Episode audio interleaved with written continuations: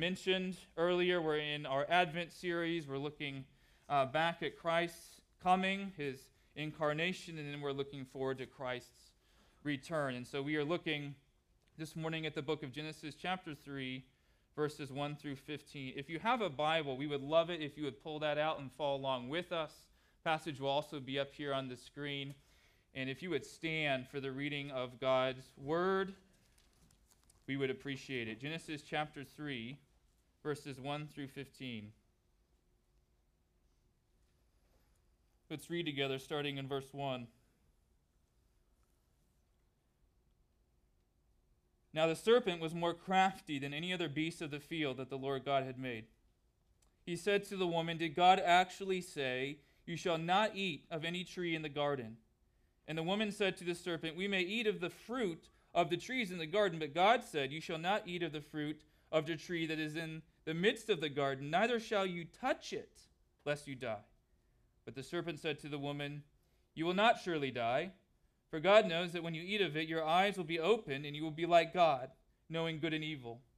So when the woman saw that the tree was good for food, and that it was a delight to the eyes, and that the tree was to be desired to make one wise, she took of its fruit and ate, and she also gave some to her husband who was with her, and he ate.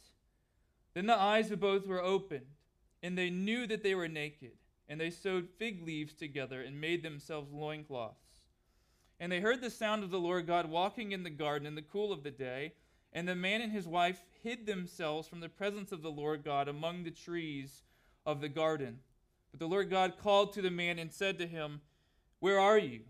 And he said, 'I heard the sound of you in the garden, and I was afraid, because I was naked, and I hid myself.'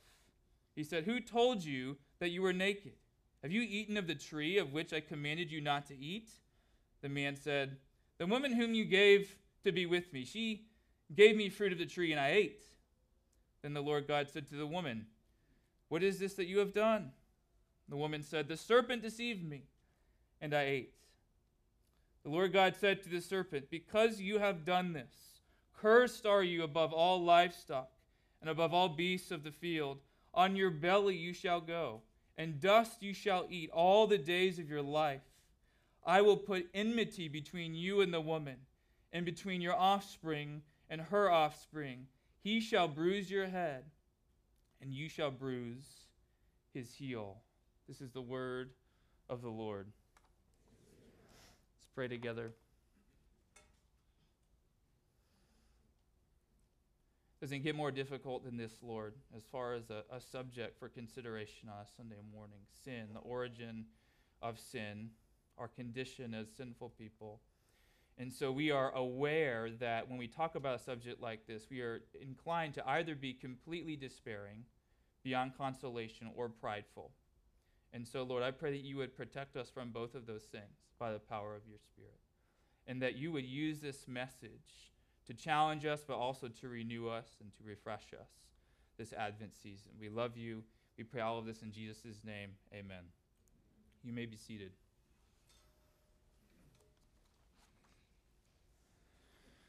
Boy, is it not popular these days to talk about sin. Not mainly because the subject matter is uncomfortable. It's always been uncomfortable, but because we're pretty certain that we don't believe in sin in the first place. And it's even worse to use the term sinner or sinners, thereby categorizing sinfulness as a human condition and inciting the modern priests of self-actualization to tear their robes. This is not a new development. In fact, we've raised this issue in previous sermons. What is newer, however, at least in my view, is the fading from view of sin among those who profess to be followers of Jesus.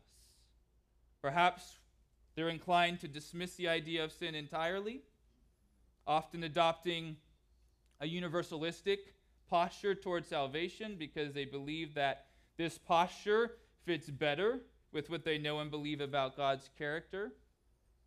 Or perhaps they're inclined to adopt language that speaks of sin exclusively, and this is really important, exclusively in terms of the effects of sin while potentially minimizing the moral horror of sin itself. The term brokenness comes to mind, which can be a very helpful description of what sin does to us, but also kind of a therapeutic way of downplaying our agency in doing the sinning and therefore minimizing the seriousness of our sin. It's not popular to talk about sin unless you're sinned against. Come to find out. Then all of a sudden, we're big believers in something being objectively morally wrong. And then, as you know, we have quite the affinity for taking huge offense and for blustering all over social media and calling people out and harboring grudges, etc., etc. Believing, of course, that we are objectively right about our grievances, that the sins of others are very, very real. Do you notice, however, that in both of these cases, there's not a lot of hope? Either the sinner doesn't really exist at all, which really puts you up a tree when you can see the effects of sin all around you, and if you're honest, you can detect some sin issues in your own heart. It's a reality-bending experience that basically traps us in anxiety and despair and frankly makes any kind of real justice hard to come by. So things are hopeless because the sinner doesn't exist at all, or if sinners do exist, they're simply piled upon, they're condemned, they are canceled. Forgiveness and restoration are not really in style right now. Enter the biblical narrative, which deals very forthrightly with the reality of our sin, while at the same time giving us a way forward that doesn't end in condemnation and cancellation. And in doing so, God gives sinful people so much hope. Sinful people like me. Sinful people like you. Because it turns out that if sin is real, the thing to do about it would be something along the lines of calling a spade while simultaneously and miraculously forging a path for redemption and restoration. And surprise, that is exactly what we find in the biblical narrative. So accordingly, this morning we're considering an Advent promise for sinful people. Next week, it's for anxious people, and then waiting people, and then hopeless people. This morning, an Advent promise for sinful people, a promise we will navigate by means of two reflections. Number one, sin is a real problem. And then number two, the head bruiser is coming. Sin is a real problem. Number two, the head bruiser is coming.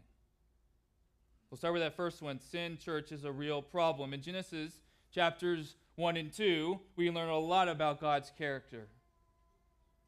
God is the uncreated, eternal God, dependent on nothing for existence. He created all things, and therefore he knows all things, and he knows how everything fits together. And we learn that he is the only God, and therefore his ultimate authority covers everything. Nothing is outside of his jurisdiction. And the good news is that because he is eternal and knows all things, he is supremely wise and therefore uses his authority in the best possible way. We also learn in Genesis chapters 1 and 2 that God created us to be his stewards, his representatives on this earth. It was his intention that we would care for and cultivate the world that he made. He also created us to be in a flourishing relationship with him and one another as people made in the very image of God, who is himself a relational being. And this is very important. This vertical and horizontal flourishing was contingent, church, upon God's people living according to his plan for our lives. Part of that plan for Adam and Eve included the very famous stipulation that God presented to Adam in Genesis chapter 2, verses 16 and 17. You may surely eat of every tree of the garden, but of the tree of the knowledge of good and evil you shall not eat, for in the day that you eat of it you shall surely die. And then in Genesis chapter 3, things go totally off the rails.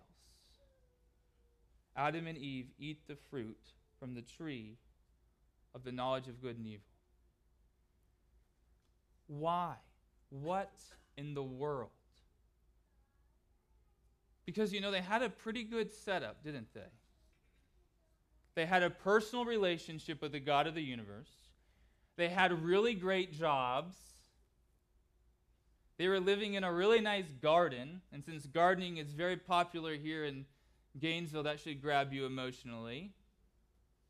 Locally, we have these plant swap groups on social media where somebody can say, hey, I have a lot of orchids, and someone can say, well, I have agapanthus, and then just, shoop, you can just swap them.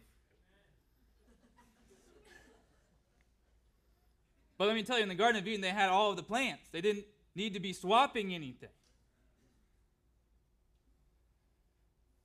So why?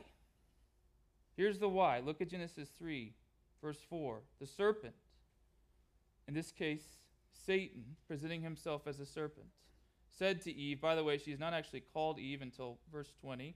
I'm using that name here for simplicity.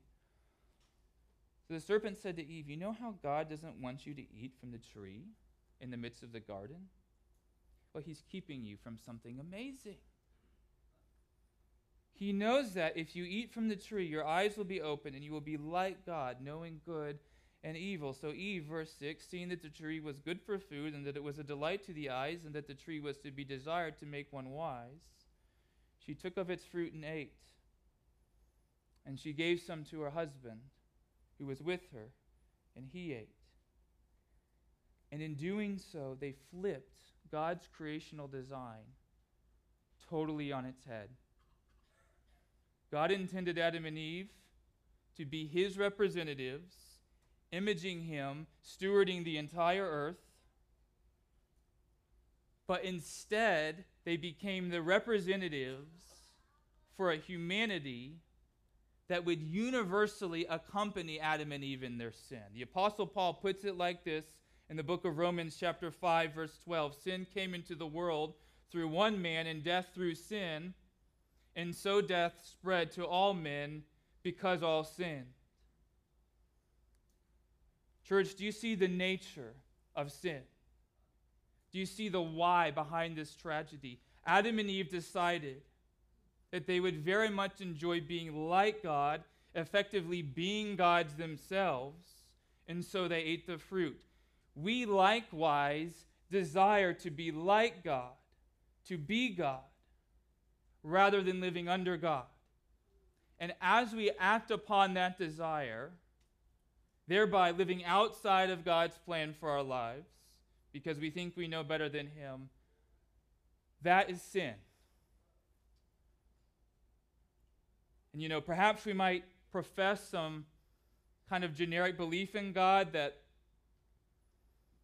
but then kind of functionally sit in judgment over him. We might claim to be vaguely something, a theist, maybe even a Christian. We might say that, but then in practice, we sit in judgment over him. We kind of pick and choose what parts of the Bible we want to take seriously according to what suits us, what we think is fair, what fits best with our cultural moment.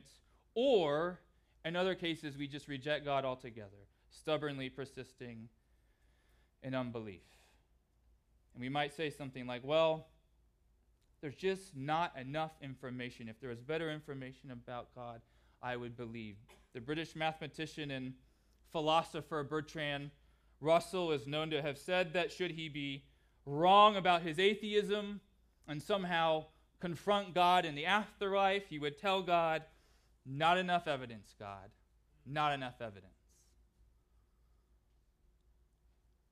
But would unbelievers actually believe even if there was, quote, enough evidence? Richard Dawkins has said that even if a voice thundered from heaven exclaiming, "Hey, I'm God and I exist," or even if Jesus Christ himself returned during his lifetime, he would chalk all of that up to hallucinations. And there's a very popular atheist group online. I'm not 100% positive about this, but I think it's a community that's rallied around an atheist YouTube channel. Recently, they did an internal poll of themselves and discovered that 80% of them at least say that they would persist in their atheism no matter what.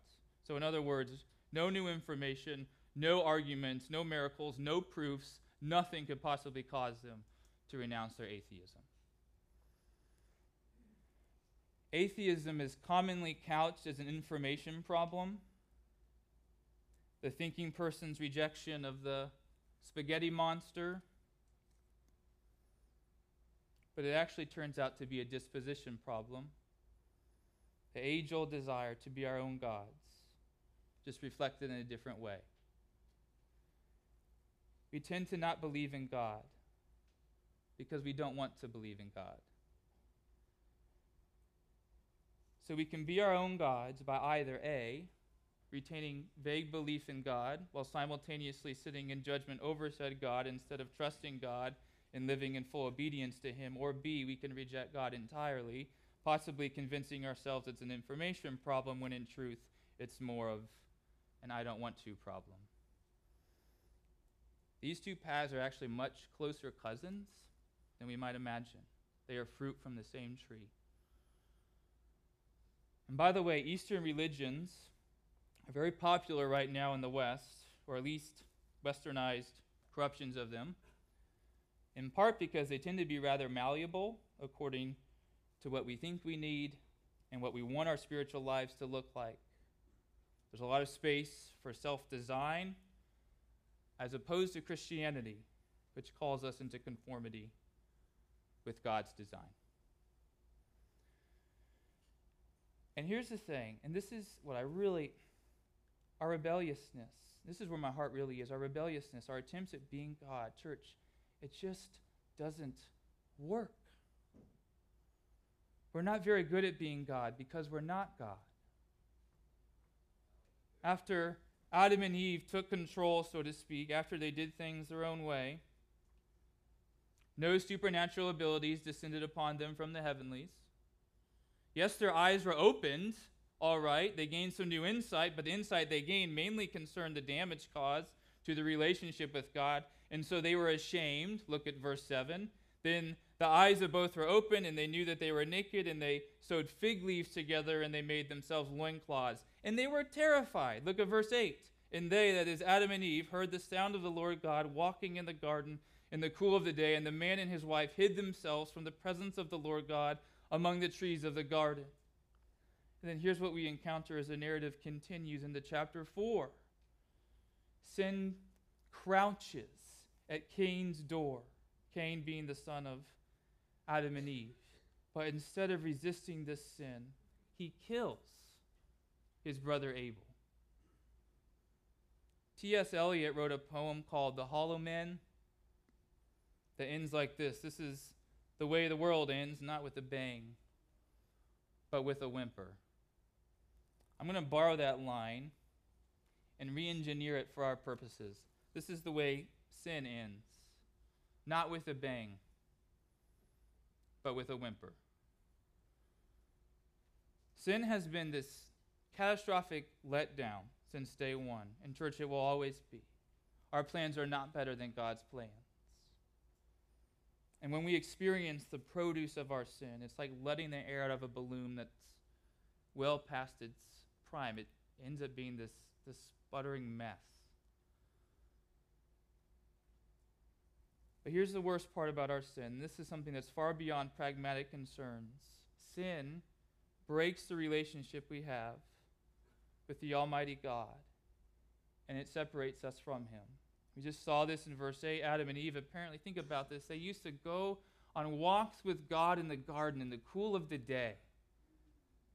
But this time, as God goes on his walk, Adam and Eve hide from God in shame and terror. And eventually, as we read at the end of the chapter, God evicts Adam and Eve from the garden itself. So we have this, think about it, we have this terrible situation on our hands. We're doing things our own way, won't deliver in the way that we think it will and believe it will. But even if we want to turn back and walk with God, we can't do that either because we're separated from Him. Listen, about 50%, I think, this is anecdotal, but just run with it, about 50% of holiday rom-coms have this scene where someone drops somebody off at the airport after like a breakup, and then they start driving away, and they're like, oh, shoot. I really love that person, right? And so it's like, whoop, they turn the car around, and they're heading back to the airport, and now they're like sprinting through the concourse because apparently if the plane takes off, that is it. There's no reclaiming the relationship. So this is the last opportunity. Imagine a scene, though, in which you turn your car around only to discover that the road has since been closed for construction. No more access to the airport. And that's the kind of scene we find unfolding in Genesis chapter 3. Although let me make things one level worse. The truth about sin is that we never really even turn the car around. The road might be closed behind us, but it doesn't even matter all that much because even if we know we've made a huge mistake, we tend to pridefully and stubbornly persist in driving away anyway. Chipper, this is all very dark. This is like the darkest Hallmark movie I've ever heard of. You are ruining Christmas. You're supposed to be doing crafts and wearing sweaters and making cookies and watching Buick commercials, and here you are. It's dark, but it's true, and it's real. And let's not overthink things.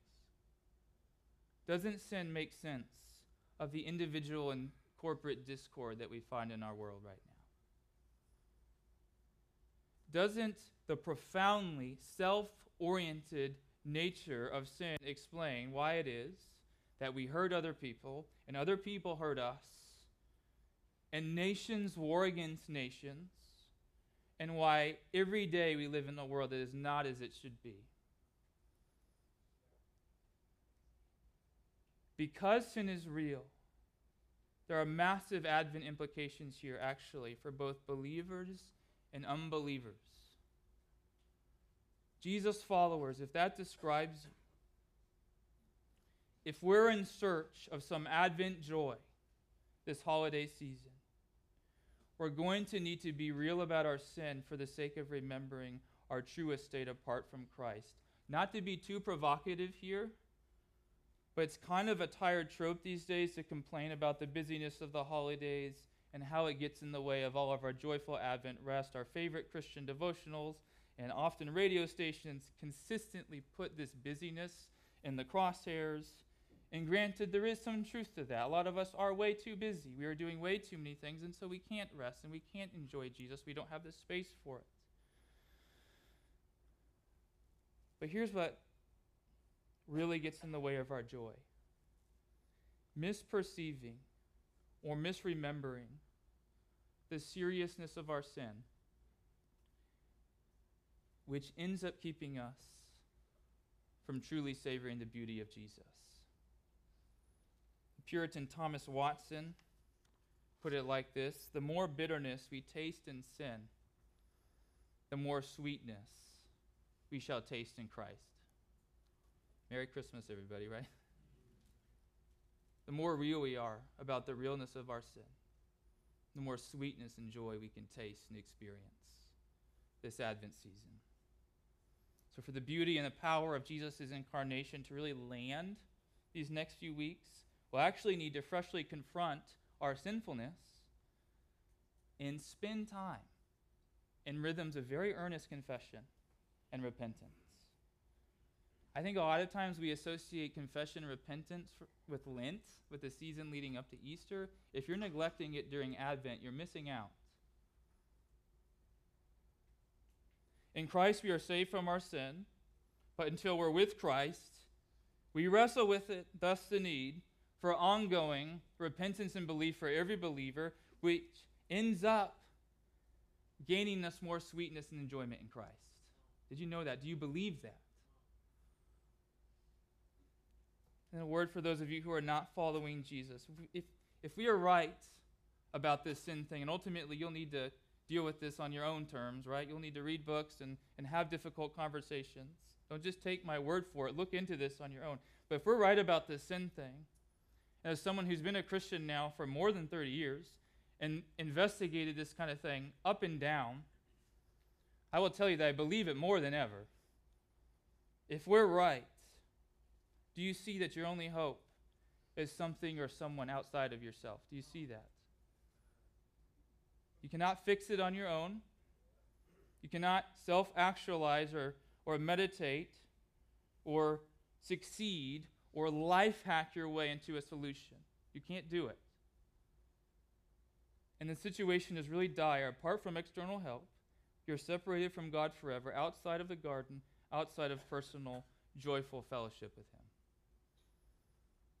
Which brings us to our second reflection. Here's the really good news, church. The head bruiser is coming.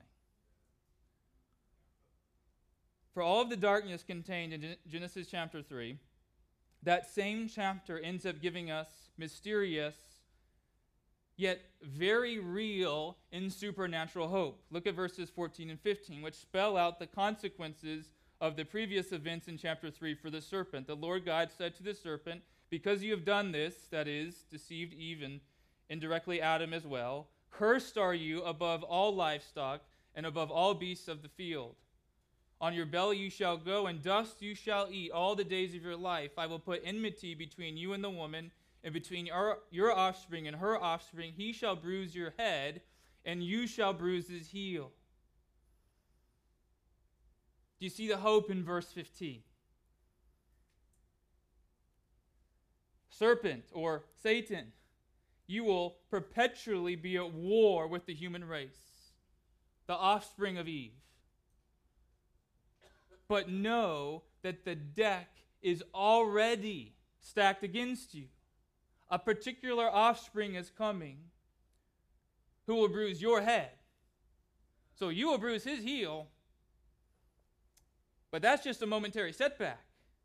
Head wounds, those are lethal. Serpent, you're going to lose. Truthfully, you're already defeated, along with the sin and the death you represent. And this is a promise directly from God Himself, moments after the fall. A very real, supernatural, and of course, mysterious promise. It's God's version, basically, of saying, I have a certain set of skills. And yet there's some mystery and anticipation concerning how it is that everything will pan out. However, now we have the full movie. It's available for streaming in the comfort of your home. Now we have access through Scripture to the entire biblical narrative. We know what God was talking about when He said all of this to the serpent. An offspring of the woman has indeed come from the line of Eve's son, Seth. Seth being, check this out, a son given to her by God, I'm not making this up, see Genesis 4:25, as a replacement for her son Abel, killed by his brother Cain. God worked redemptively in the wake of fratricide to establish the line of the offspring of Eve,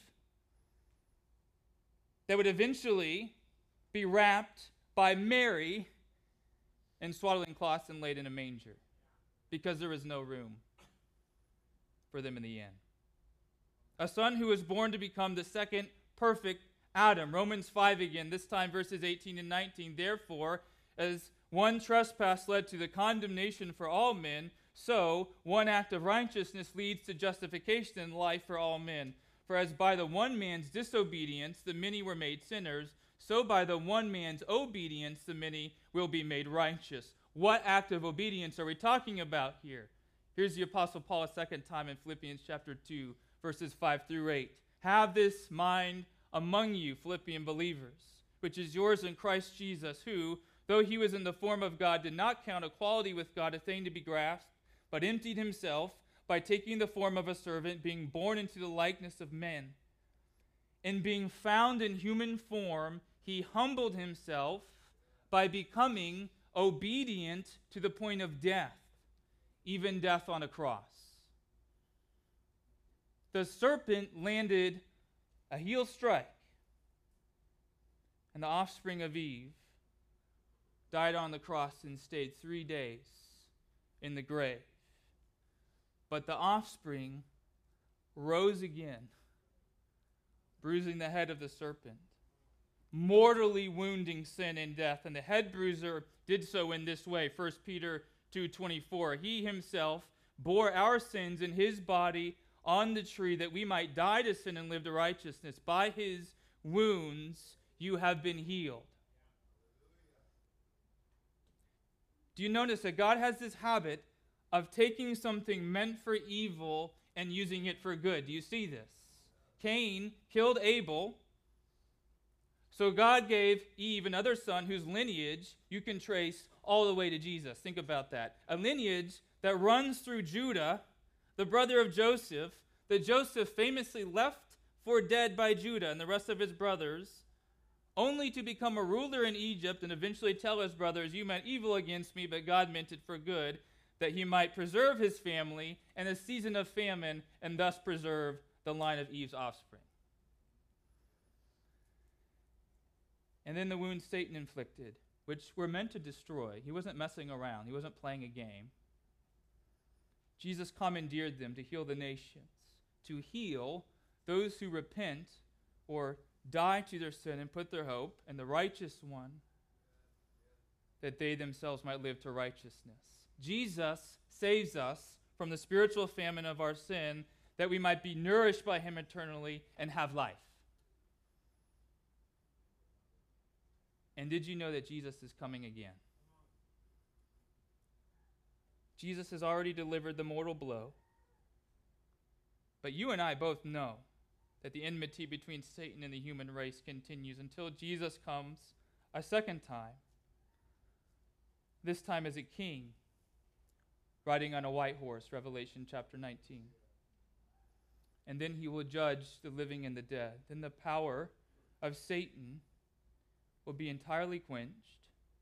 By the way, in Revelation chapter 20, and I believe also in chapter 12, John explicitly connects Satan with, quote, the ancient serpent. And the people of God will live with God forever in the new heaven and earth. No more discord, no more COVID or any kind of pandemics, no more war, only joy everlasting. That is it. And we'll have jobs we all enjoy again. Thank God. And then the promise for sinful people will be fully realized. One Jesus, two Advents. And for now, the people of God live within the second season of Advent waiting, a season that's festooned with this very strange garland of pain and beauty and waiting. We're mourning the enmity that we see in the world, and yet we're rejoicing in the victory Christ Jesus has secured over that enmity. And we are longing with great anticipation for the consummation of God's promise. And though we're sinful people, we understand that on account of the head bruiser, our sin does not have the final word. It does not. But do you know the head bruiser? He's the one you need. If you don't know him, he's the one you need. He's that solution we talked about earlier that's found outside of yourself, and he can deal with your sin no matter how great. One of the joys of pastoral ministry is being able to stand up in a place like this and be able to tell people with full confidence, without knowing you at all, that Jesus is sufficient when it comes to dealing with your sin. Many of you have probably seen the drawing. It was actually done with pencil and crayon, called Mary and Eve by Sister Grace Remington, who is a Catholic nun. In the drawing, Mary, the mother of Jesus, takes the left hand of a very downcast Eve, and touches Eve's hand to her own, that is Mary's, pregnant midsection. Eve's head is bowed in shame, and yet Mary gazes upon her with compassion and hopefulness because she knows who's in her womb. And then if you pan down to the bottom of this drawing, you see the serpent wrapped around Eve's legs, and yet his head is crushed beneath Mary's left foot. I read an interview with Sister Grace Remington, who was asked, you know, what's your favorite part about this drawing, which was never intended to be a big deal. It kind of became a big deal, but she was just like messing around, and they used it on a Christmas card and then became globally famous. So someone asked her, you know, what's your favorite part about the painting? And she basically said, in a number of words, that her favorite part is that Jesus is not there, but there, all at the same time. You can't see him in the drawing, but he's there in Mary's pregnant womb. If you don't know Jesus, I want you to know that Jesus is here, he's there, even if you can't see him right now. I also want you to know that if you devote yourself to truly seeking him, you will find him. If you seek after Christ Jesus, no matter what you see right now, know that he is there, and you will find him. Or to put it more accurately, God will find you. And so I pray that this Advent season would be a season of honest and truthful seeking and consideration. And we would love to help you with that. Amen.